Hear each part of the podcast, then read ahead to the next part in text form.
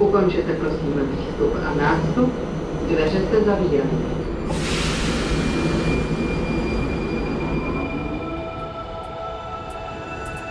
Tady je Matěj Skalický a tohle je Vinohradská 12.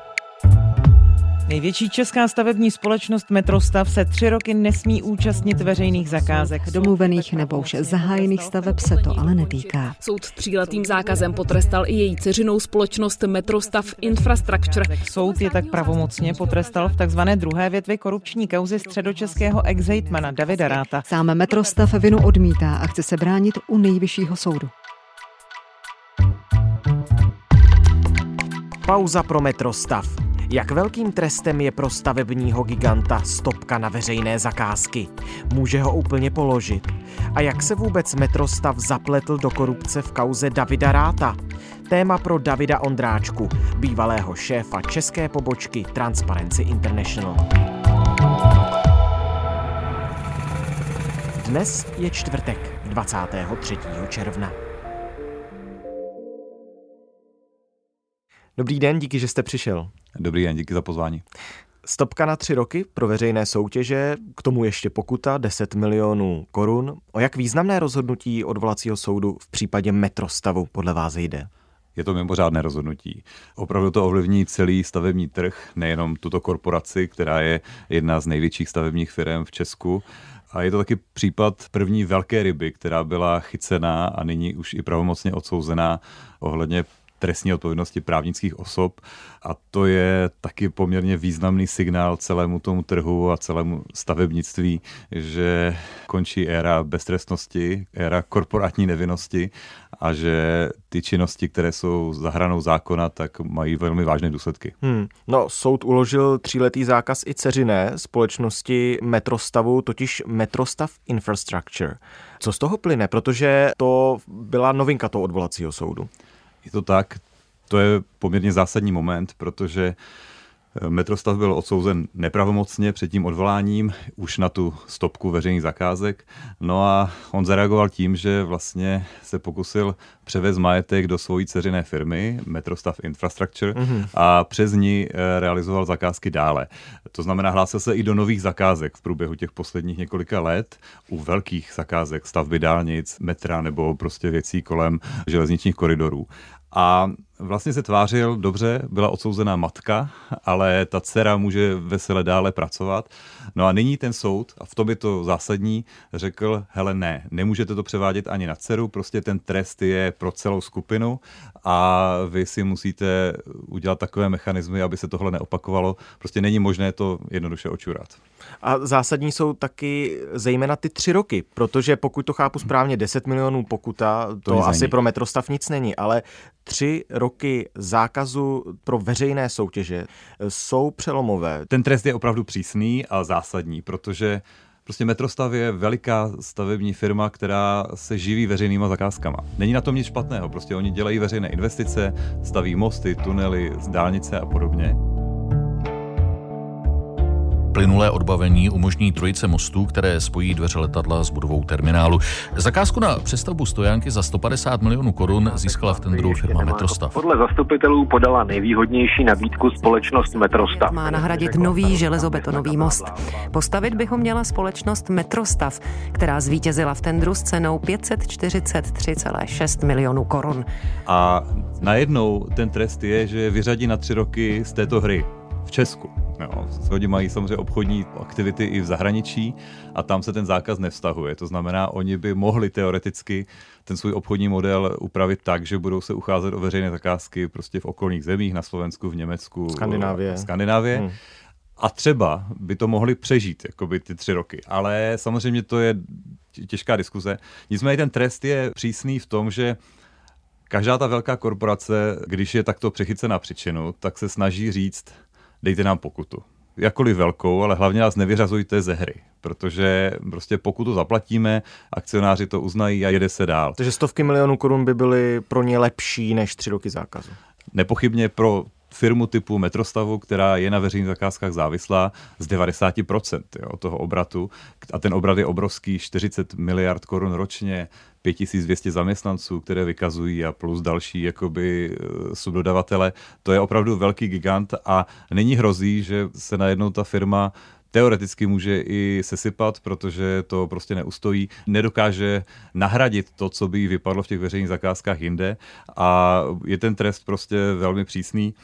Já možná ještě řeknu jeden kontext k tomu. Ten soud v takovýchto případech jako zvažuje samozřejmě provinění, důkazy a vážnost, ale při tom rozsudku trochu bere v úvahu i ten společenský dopad. Jo? To hmm. znamená dopad v tomto případě na tu firmu, protože ona je velký zaměstnavatel, odvádí daně, realizuje veřejné zakázky, má nakontraktované ty veřejné zakázky už nyní. A teď si představte, jaký bolehlav to musí být třeba pro zadavatele zakázek, třeba na ŘSD, ředitelství silnic a dálnic. Oni s metrostavem podepsali zakázku a bude se stavit další 3-4 roky a oni teď neví, jestli ta firma to bude schopna dokončit, tu zakázku, jestli bude fungovat, jestli jako to zvládne, jestli se nějak nerozpadne. Takže to je teď obrovský dopad i na ty veřejné rozpočty a na veřejné investice, bych řekl. V tomto směru celá ta kauza kolem metrostavu a tohoto velmi výrazného rozhodnutí může dopadnout i na celou řadu investic po celé republice. Hmm, ale chápu-li to správně, vy narážíte na to, že by metrostav eh, třeba to finančně nezvládl, protože ten soudní verdikt se nevztahuje na zakázky, které už realizuje metrostav. Ano, to, co podepsali do teďka a už realizují, tak na to se to nevztahuje, hmm, hmm. ale jde o to, jestli ta firma prostě přežije a jestli v situaci, kdy staví nějaký úsek dálnice další 3-4 roky, jestli se ten zadavatel veřejný může spolehnout na to, že to v klidu dokončí a že to bude prostě uzavřeno a kolaudováno. To je dneska si myslím velká neznámá. Myslím si, že na tom stavebním trhu teď panuje poměrně velká panika. Řeší se, co to vlastně znamená. Všichni čekali, že to rozhodnutí padne. Bylo jasně naplánováno, že teď bude odvolací řízení a že to k tomu směřuje. Mimochodem ten metrostav ještě na poslední chvíli se pokusil navrhnout takzvanou dohodu o vině a trestu. Aha. To znamená Zvrátit vlastně, vlastně se vyvinit z toho tím, že hmm, zaplatí hmm. jakoukoliv vysokou pokutu, hlavně ať nedostane zákaz veřejných zakázek. Ale státní zástupce řekl ne, teď už jsme v takové fázi trestního řízení, že už to jako změnit nejde, to se si měli pánové vzpomenout prostě dřív. Tak to jednoduše je.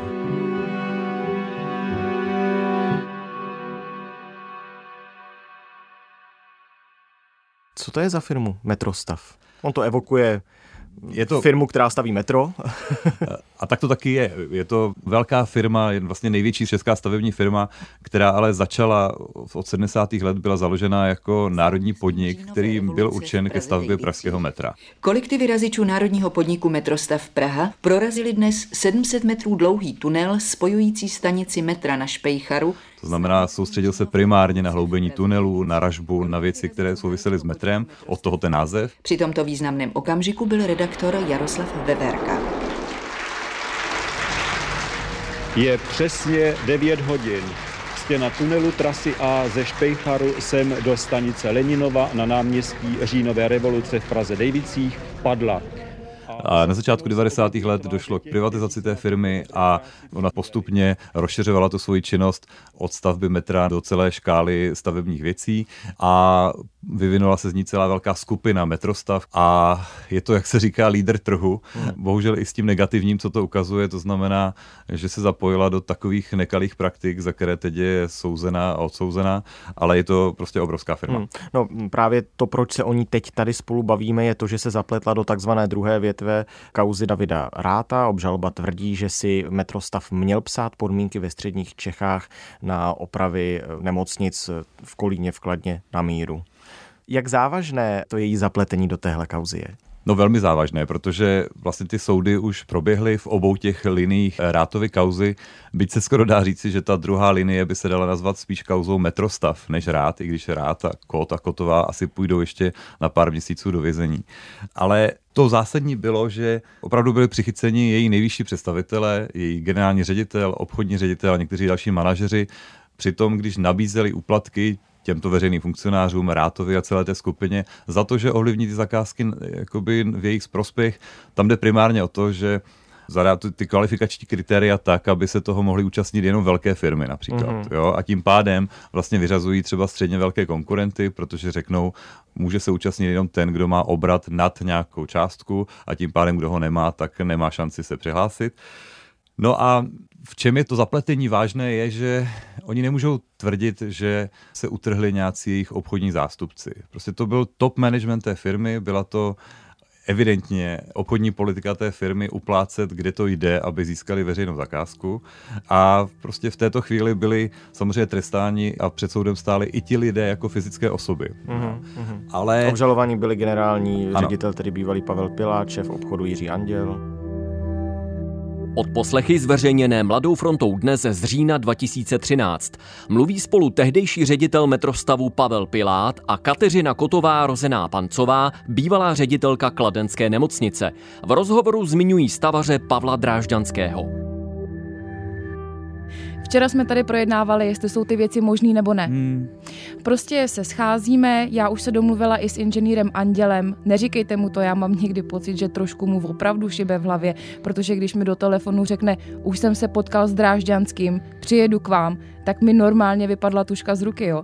Já už jsem říkala, pane bože, dost, je problém, že ty lidi ztrácejí obezřetnost. Ne, ne, já jim to říkám co měsíc, ať neblbnou a nevyprávějí do telefonu, ale stane se to i mně, že oni mi něco začnou vyprávět do telefonu a já říkám, ne, ne, nerozumím. Já třeba toho Drážďanského mám opravdu ráda, protože on je strašně obezřetný, má strach. My už se někdy bavíme v kódované řeči, takže normální člověk si i myslí, že jsme blázni nebo milenci. A co ještě na tom jako důležité je, že vlastně Metrostav byl v podobných věcech souzen asi u dalších čtyř kauz. To znamená nejenom ty kauzy Rátovi, dvě ve středních Čechách, ale je to i liberická kauza, do které je zaplatený hejtman Puta. Hejtman měl podle spisu získat na úplacích 830 tisíc korun. Vinu odmítá případ. Ve... Ale je to vlastně taky kauza Metrostav a spol. Je to kauza kolem Kladrup a opravy Hřebčína a některé další. To znamená, z mého pohledu to ukazuje, že ta firmní politika eh, byla cynická. Jsme na stavební trhu, který podle takovýchto pravidel hraje. Celý ten stavební trh je drsná džungle. To víme všichni. Každý, kdo se kolem toho pohybuje nebo to sleduje, tak ví, že to samozřejmě není zdaleka první případ ani poslední.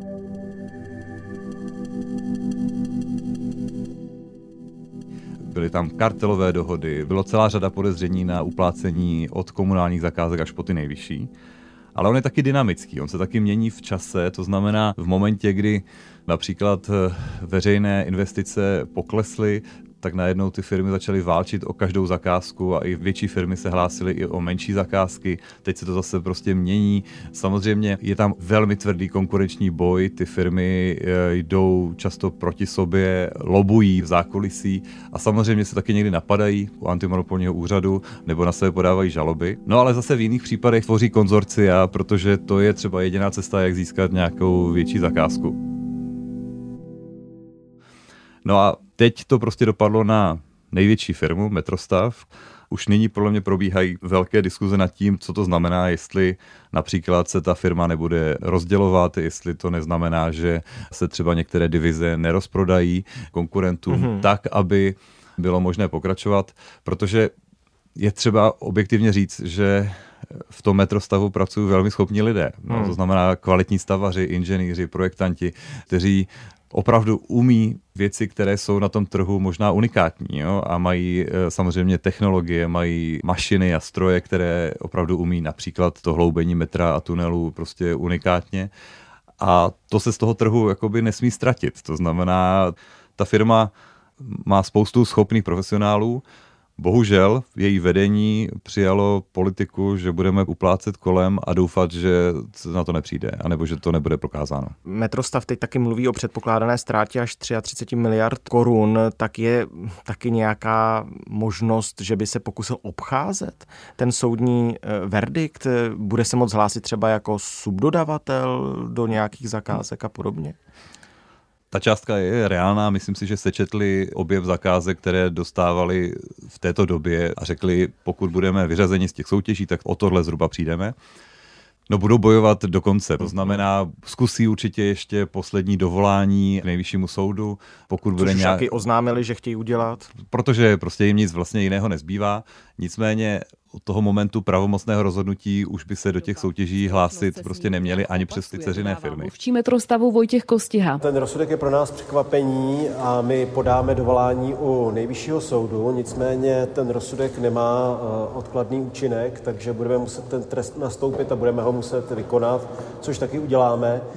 Myslím si, že jako subdodavatel teoreticky by fungovat možná mohli, byť jako to bude na posouzení konkrétního zadavatele, zda jako uzná to, že vedoucí toho konzorcia je někdo jiný a tady třeba nějaká divize metrostavu prostě realizuje část subdodávky, ale je pravda, že oni byli v opačném pozici. To byl gigant, který on hledal subkontraktory. Jo? To znamená, že oni se hlásili jako šéf toho konzorcia a nabírali si další stavební firmy na dílčí práce. Takže to by byla velká změna.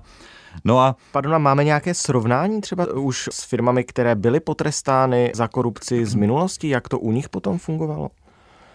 K tomu je třeba říct trochu kontext i světový. To znamená, historicky bylo trestní právo postaveno na tom, že se trestali jednotlivci, to znamená fyzické osoby za to, že něco spáchali, ale ukazovalo se, že prostě mnohé korporace mají politiku překračovat hranice hmm. práva a dělají to jakoby záměrně a vlastně potom, když se na něco přijde, tak obětují jednoho, dva manažery a jede se pořád dál, zaplatí nějakou pokutu. Takže se vlastně začalo, hlavně v tom anglosaském světě, zavádět to, že to je třeba změnit a ta firma se musí začít vchovat i vnitřně tak, aby to začala měnit. A proto se zavedla ta trestní odpovědnost i na firmy. U nás jsme to zavedli před deseti lety jako pravidlo, byla nad tím samozřejmě taky obrovská právní diskuze, stejné argumenty jako ve světě, to znamená, jestli to je jako použitelné, byla i poměrně velká panika nad tím, co to vlastně způsobí, jestli se nebude trestat přehnaně, jestli nebude obviněna spoustu těch právnických osob, jestli to nebude využíváno ke konkurenčnímu boji, že se budou podávat účelové trestní oznámení na konkurenci. Ono se ukázalo po těch deseti letech, že to tak jakoby není. Je tam prostě ten filtr, to znamená trestní oznámení někdo může podat, ale je tady policie, státní zastupitelství a soudy, které potom tohle filtrují tu závažnost. A vlastně doteďka tento institut vedl k tomu, že už asi 2000 firm bylo obžalováno. Mm-hmm. Pak asi tisíc firm se dostalo opravdu jako k soudu a byly odsouzeny, asi 200 firm bylo i zrušeno. Ale pořád to byly malé ryby. Metrostav je prostě první velká ryba, je to najednou obrovský zásek do toho stavebního trhu. Všichni najednou musí zbystřit a vidět, hele, teď to může dopadnout na kohokoliv, pokud bychom se příště odstli v jejich kůži a ten dopad je drtivý. Hmm, a hlavně a... se na tom příkladu tedy asi budeme učit, protože je bezprecedentní, tady to chápu správně, je to, když je... se vrátím k té své původní otázce. Ano, je to tak, je to, je to bezprecedentní případ a je to vlastně po deseti letech poprvé, kdy takto velká situace nastala. Já bych si přál, aby to znamenalo, že uvnitř těch firm začnou opravdu přemýšlet nad tou oblastí compliance a vnitřních mechanismů nejenom cynicky, že to prostě musíme mít, protože to je dneska standard, že si napíšeme na web hodnoty. Já jsem viděl, co tam má třeba jako metrostav, důvěryhodnost, otevřenost, držíme slovo. Jo, ale co zatím je? Znamená to, že držíme slovo s těmi lidmi, s kterými jsme se domluvili, že jim zaplatíme uplatky. Celý ten business compliance uvnitř eh, firm je samozřejmě obří ale nesmí být prázdný ve smyslu, že tedy píšeme nějaké prázdné etické kodexy a, a, a děláme jako nesmělá školení, ale potom naše obchodní politika vypadá úplně jinak. Takže hmm. já trochu doufám, že to bude taková bomba pro celý ten trh a nejenom stavební, že si firmy začnou přemýšlet dvakrát, co dělat, protože vidí, že ty důsledky můžou být smrtelné. Hmm. Já se nemůžu nezeptat, když jste tady několikrát zmínil, jak významnou firmou Metrostav je, tak z toho tržního hlediska, kdo bude dál stavět? Já bych v tomto nebyl moc jako lítostivý. Prostě trh stavební je krutý a nelítostný, ale to neznamená, že když umře jedna firma, že ti lidi se nepřevedou pod jinou firmu. Konkurence, prostě je, konkurence tedy... tady je hmm. velmi tvrdá. Je to i příležitost třeba pro Štrabak, Eurový a podobně? Nepochybně. Já myslím si, že už dneska probíhají jednání, jak třeba převzít některé ty divize. Já bych ještě opravdu zmínil ten bolehlav těch veřejných zadavatelů, protože o to jde, že instituce, které investují veřejné peníze, naše daňové příjmy lidí a za to se něco staví, tak nyní musí zvažovat, eh, zda ta firma je schopná to dokončit a zda ten trh eh, prostě nějakým způsobem vygeneruje to, že, že to jsou firmy spolehlivé, které dodržují zákony. Protože to si myslím, že je vlastně jako podstata nějakou jako falešnou lítost nad tím, jestli přežije jedna korporace nebo ne, tím bych netrpěl. Mm-hmm, takže kauza Metrostav může ukázat i na nějakou nesystematičnost zákonů, třeba tak, jak se zadávají veřejné zakázky a na ten mechanismus jako takový. Veřejné zakázky potřebují zjednodušovat, ale není to černobílý příběh. Dá se to vykostit, protože potom hmm. si je vidět, že ty pravidla mají nějaký vývoj, nějakou genezi, ale je fakt, že to podstatné je, aby vlastně hráli podle pravidel obě strany, jak ta veřejná, tak ty soukromé firmy, protože prostě nechceme podle mě slýchat každý měsíc o další nové korupční kauze kolem veřejných zakázek a uplacených úřednicích nebo politicích. To prostě potom ničí důvěru úplně ve všechno. Tak moc krát díky, že jsme o tom teď mohli spolu mluvit. Děkuji za pozvání. Naschledanou. Tohle už je všechno z Vinohradské 12, z pravodajského podcastu Českého rozhlasu. Dnes jsme mluvili o bezprecedentním rozsudku nad firmou Metrostav, českým stavebním gigantem, který tři roky nebude moct usilovat o veřejné zakázky. Hostem byl David Ondráčka, protikorupční expert a bývalý šéf české pobočky organizace Transparency International. Tenhle díl připravovala editorka Kristýna Vašíčková, rešeršistka Zuzana Marková a sounddesignerka Damiana Jancová. Poslechnout si můžete i naše další epizody. Najdete je na webu iRozhlas.cz, v aplikaci Můj rozhlas a také ve všech dalších podcastových aplikacích. Naslyšenou zítra.